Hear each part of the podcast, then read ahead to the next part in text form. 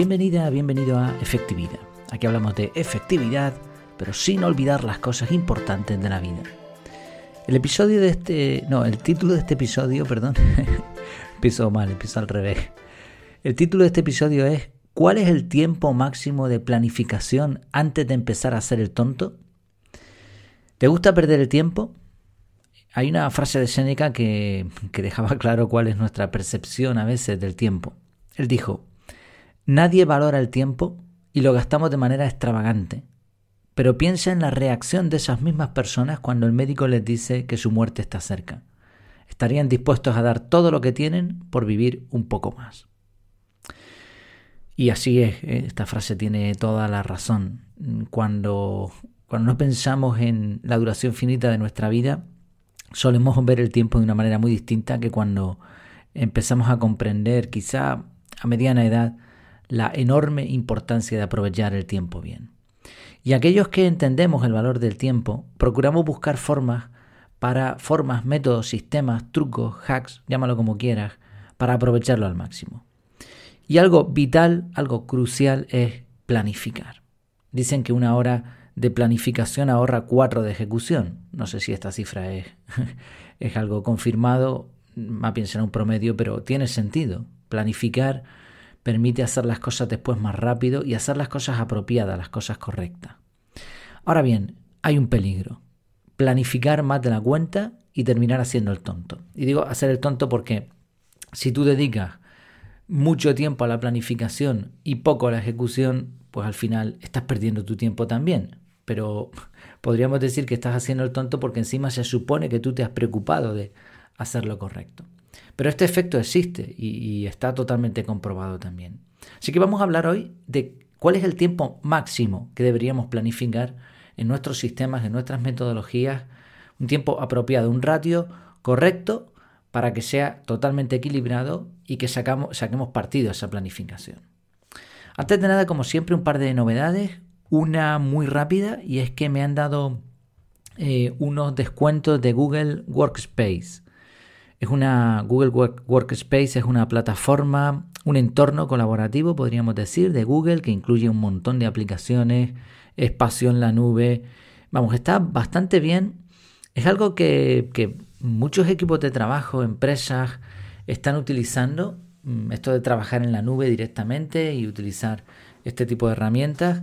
Y bueno, pues por una historia ahí conseguí cupones del 10% de descuento el primer año. Así que si alguien está interesado, que me lo pida y se lo envío, porque es un cupón que tengo que generar, digamos, manualmente. O sea, tengo uno, cuando lo gaste me dan varios más y así. Obviamente yo me llevo una comisión de esto, pero a ti te va a costar no solo lo mismo, sino además vas a tener un pequeño descuento. Así que efectividad.es/contactar, me dices y te lo envío. Y estoy recordando en estos días que se ha lanzado el curso del correo electrónico. Es un curso muy completo, no solamente nos va a servir para gestionar correctamente nuestras bandejas de entrada, para mantenerlas ordenaditas, todo correcto, para perder poco tiempo, porque al final el correo es una trampa, es un agujero negro de la productividad, como le dicen por ahí. Pero aparte podemos convertir el correo en un gestor que nos lleve a hacer tareas, que es lo que queremos, ¿no? O sea, nosotros queremos entrar en el correo, hacer lo que tengamos que hacer, planificar, como íbamos a hablar hoy, y después ponernos a actuar.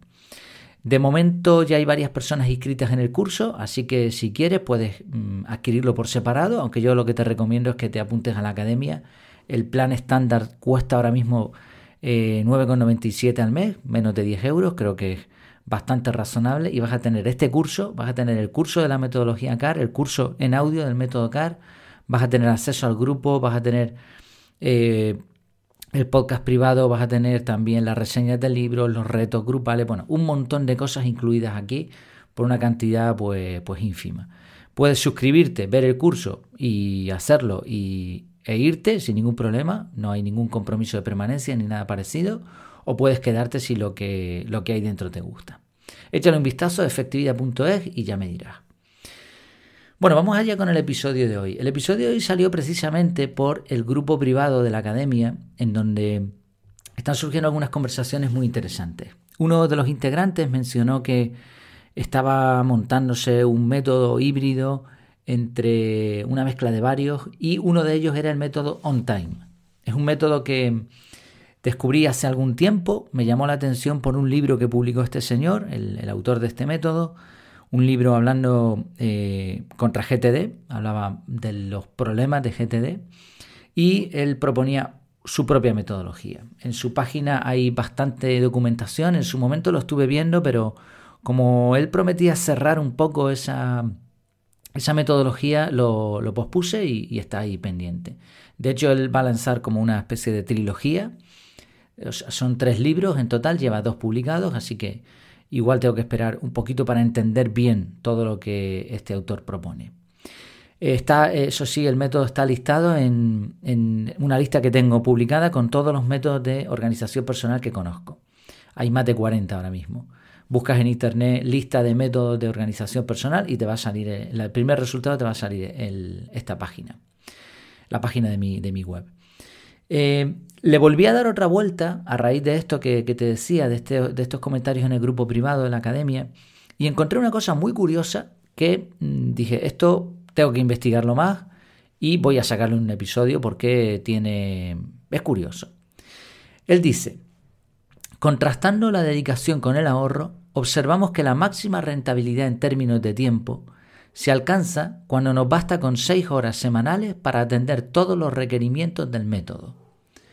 O sea, en otras palabras, la máxima rentabilidad de planificación está en 6 horas semanales.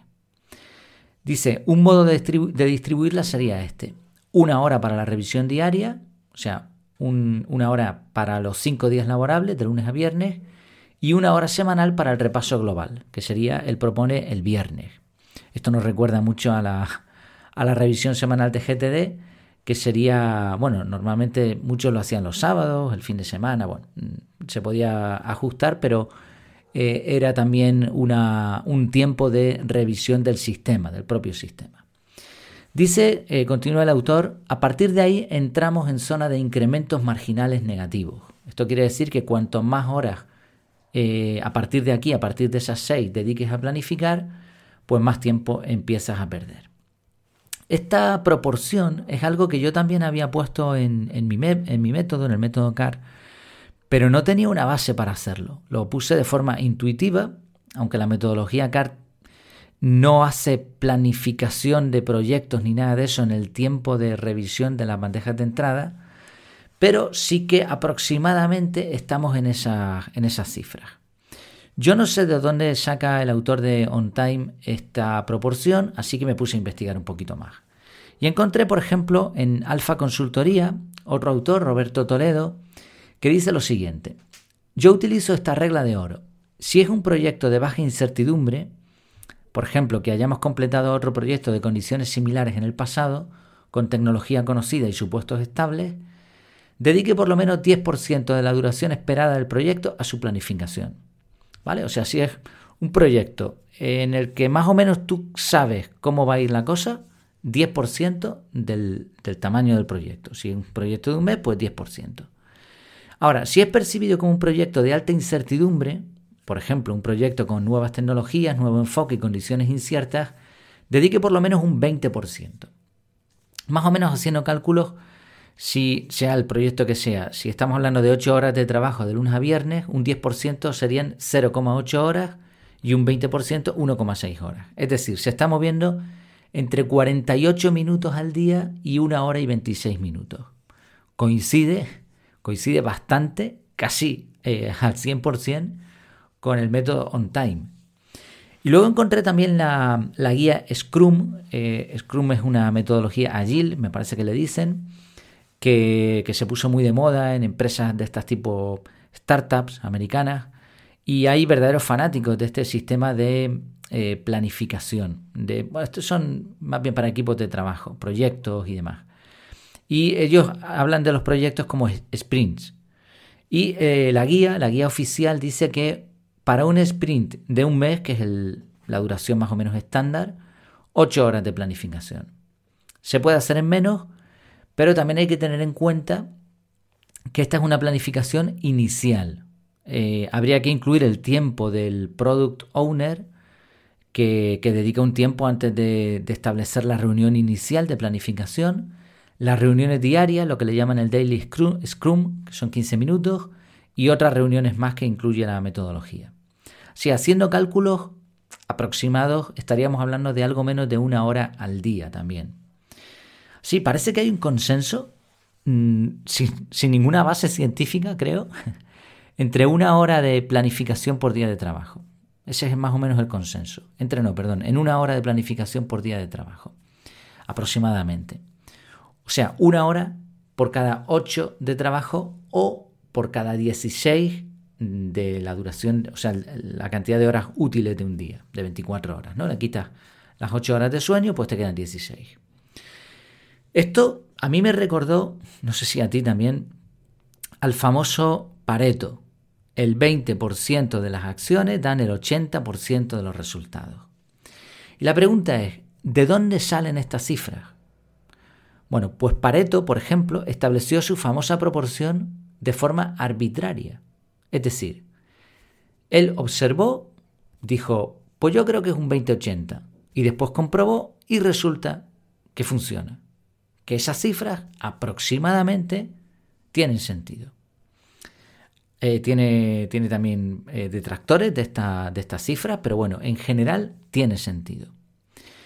Así que hasta aquí hemos visto que diferentes metodologías más o menos entienden o tienen un estándar de 1 hora de planificación por cada 8 de trabajo, más o menos. Por ahí anda la cosa. ¿Cómo lo haría yo? ¿Cómo lo hace el método CAR? Bueno, pues en el método CAR se establece de antemano un bloque de tiempo para análisis y planificación. En el método CAR no hay revisiones del sistema, y esto es importante dejarlo claro. Solo planificamos las próximas acciones. Y para eso lo que hacemos es detallar una lista de bandejas de entrada por donde nos entra la información y las analizamos. En mi caso, con 30 minutos al día, un poquito más, es suficiente. Yo lo que hago es que ahora mismo me estoy poniendo, después de comer, un bloque de 30 minutos de análisis, pero después de este bloque no programo nada durante los 30 minutos siguientes.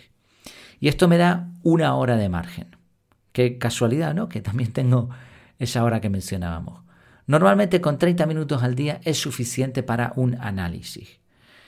Ahora, si tienes un proyecto de envergadura que necesitas una planificación más profunda, eso no se hace dentro de la metodología. Lo que haría sería programar bloques extra o programar bloques para el proyecto. Por ejemplo, los lunes por la tarde me voy a liar con este proyecto y dentro de ese proyecto requiero tanto tiempo de planificación. ¿Qué ventaja tiene esto? Pues que en el calendario, el ver esos bloques de tiempo ayuda a delimitarlos, porque nadie pondría en el calendario semanas de planificación sin mover un dedo. La lógica lo impediría, porque tú quieres planificar y actuar. Bueno, son unas cifras más o menos estándar, un tanto aleatorias, sin una base científica, pero que parece que tienen sentido. Es una proporción de donde podríamos partir. Yo recomiendo también a las personas que les he enseñado el método CAR que piensen en cuántos análisis necesitan hacer. A veces su forma de trabajo les obliga a analizar algunas bandejas de entrada más tiempo. Los roles en nuestras empresas también son diferentes o en nuestra vida. No es lo mismo, por ejemplo, el trabajo que yo estoy haciendo en donde requiere bastante planificación, aunque intento hacerlo lo mínimo posible, pero no puedo solamente reducirlo al análisis del sistema, ¿no? No al análisis del sistema, a la planificación diaria, ¿no? No, tengo que planificar otros proyectos. Cuando voy a montar un curso, pues dedico un tiempo a planificar, a hacer el esquema, a poner algunas anotaciones ya iniciales, a ver qué clases va a tener, si va a tener cuestionarios, etc. Todo eso yo lo intento dejar en checklist y la planificación es pues muy poca al final, pero tiene que haber una planificación para esos proyectos.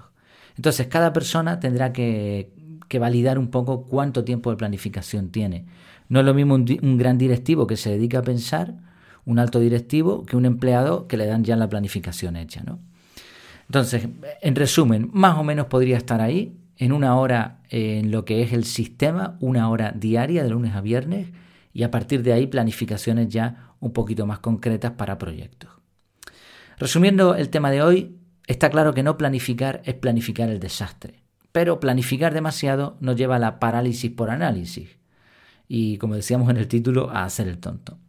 Planificar en su justa medida es casi un arte. Es difícil, no es nada fácil. Casi habría que planificar la planificación. Podríamos caer en una espiral infinita ahí, ¿no?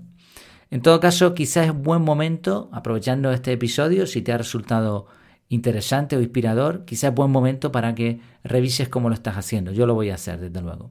Porque al final, como decía Séneca, nadie quiere perder su tiempo. Pues esto ha sido todo por hoy. Espero que te haya gustado y sobre todo que te haya sido útil. Cualquier cosa, como siempre, ideas, sugerencias, algo que se me haya escapado, algún conocimiento que tú tengas al respecto de este tema y que yo no disponía de él, pues oye, efectividad.e/contactar, o si ya estás dentro de la academia, pues lo hablamos por el grupo privado, que estamos teniendo ahí muy buenas conversaciones. Que te vaya muy bien y que tengas una vida súper efectiva.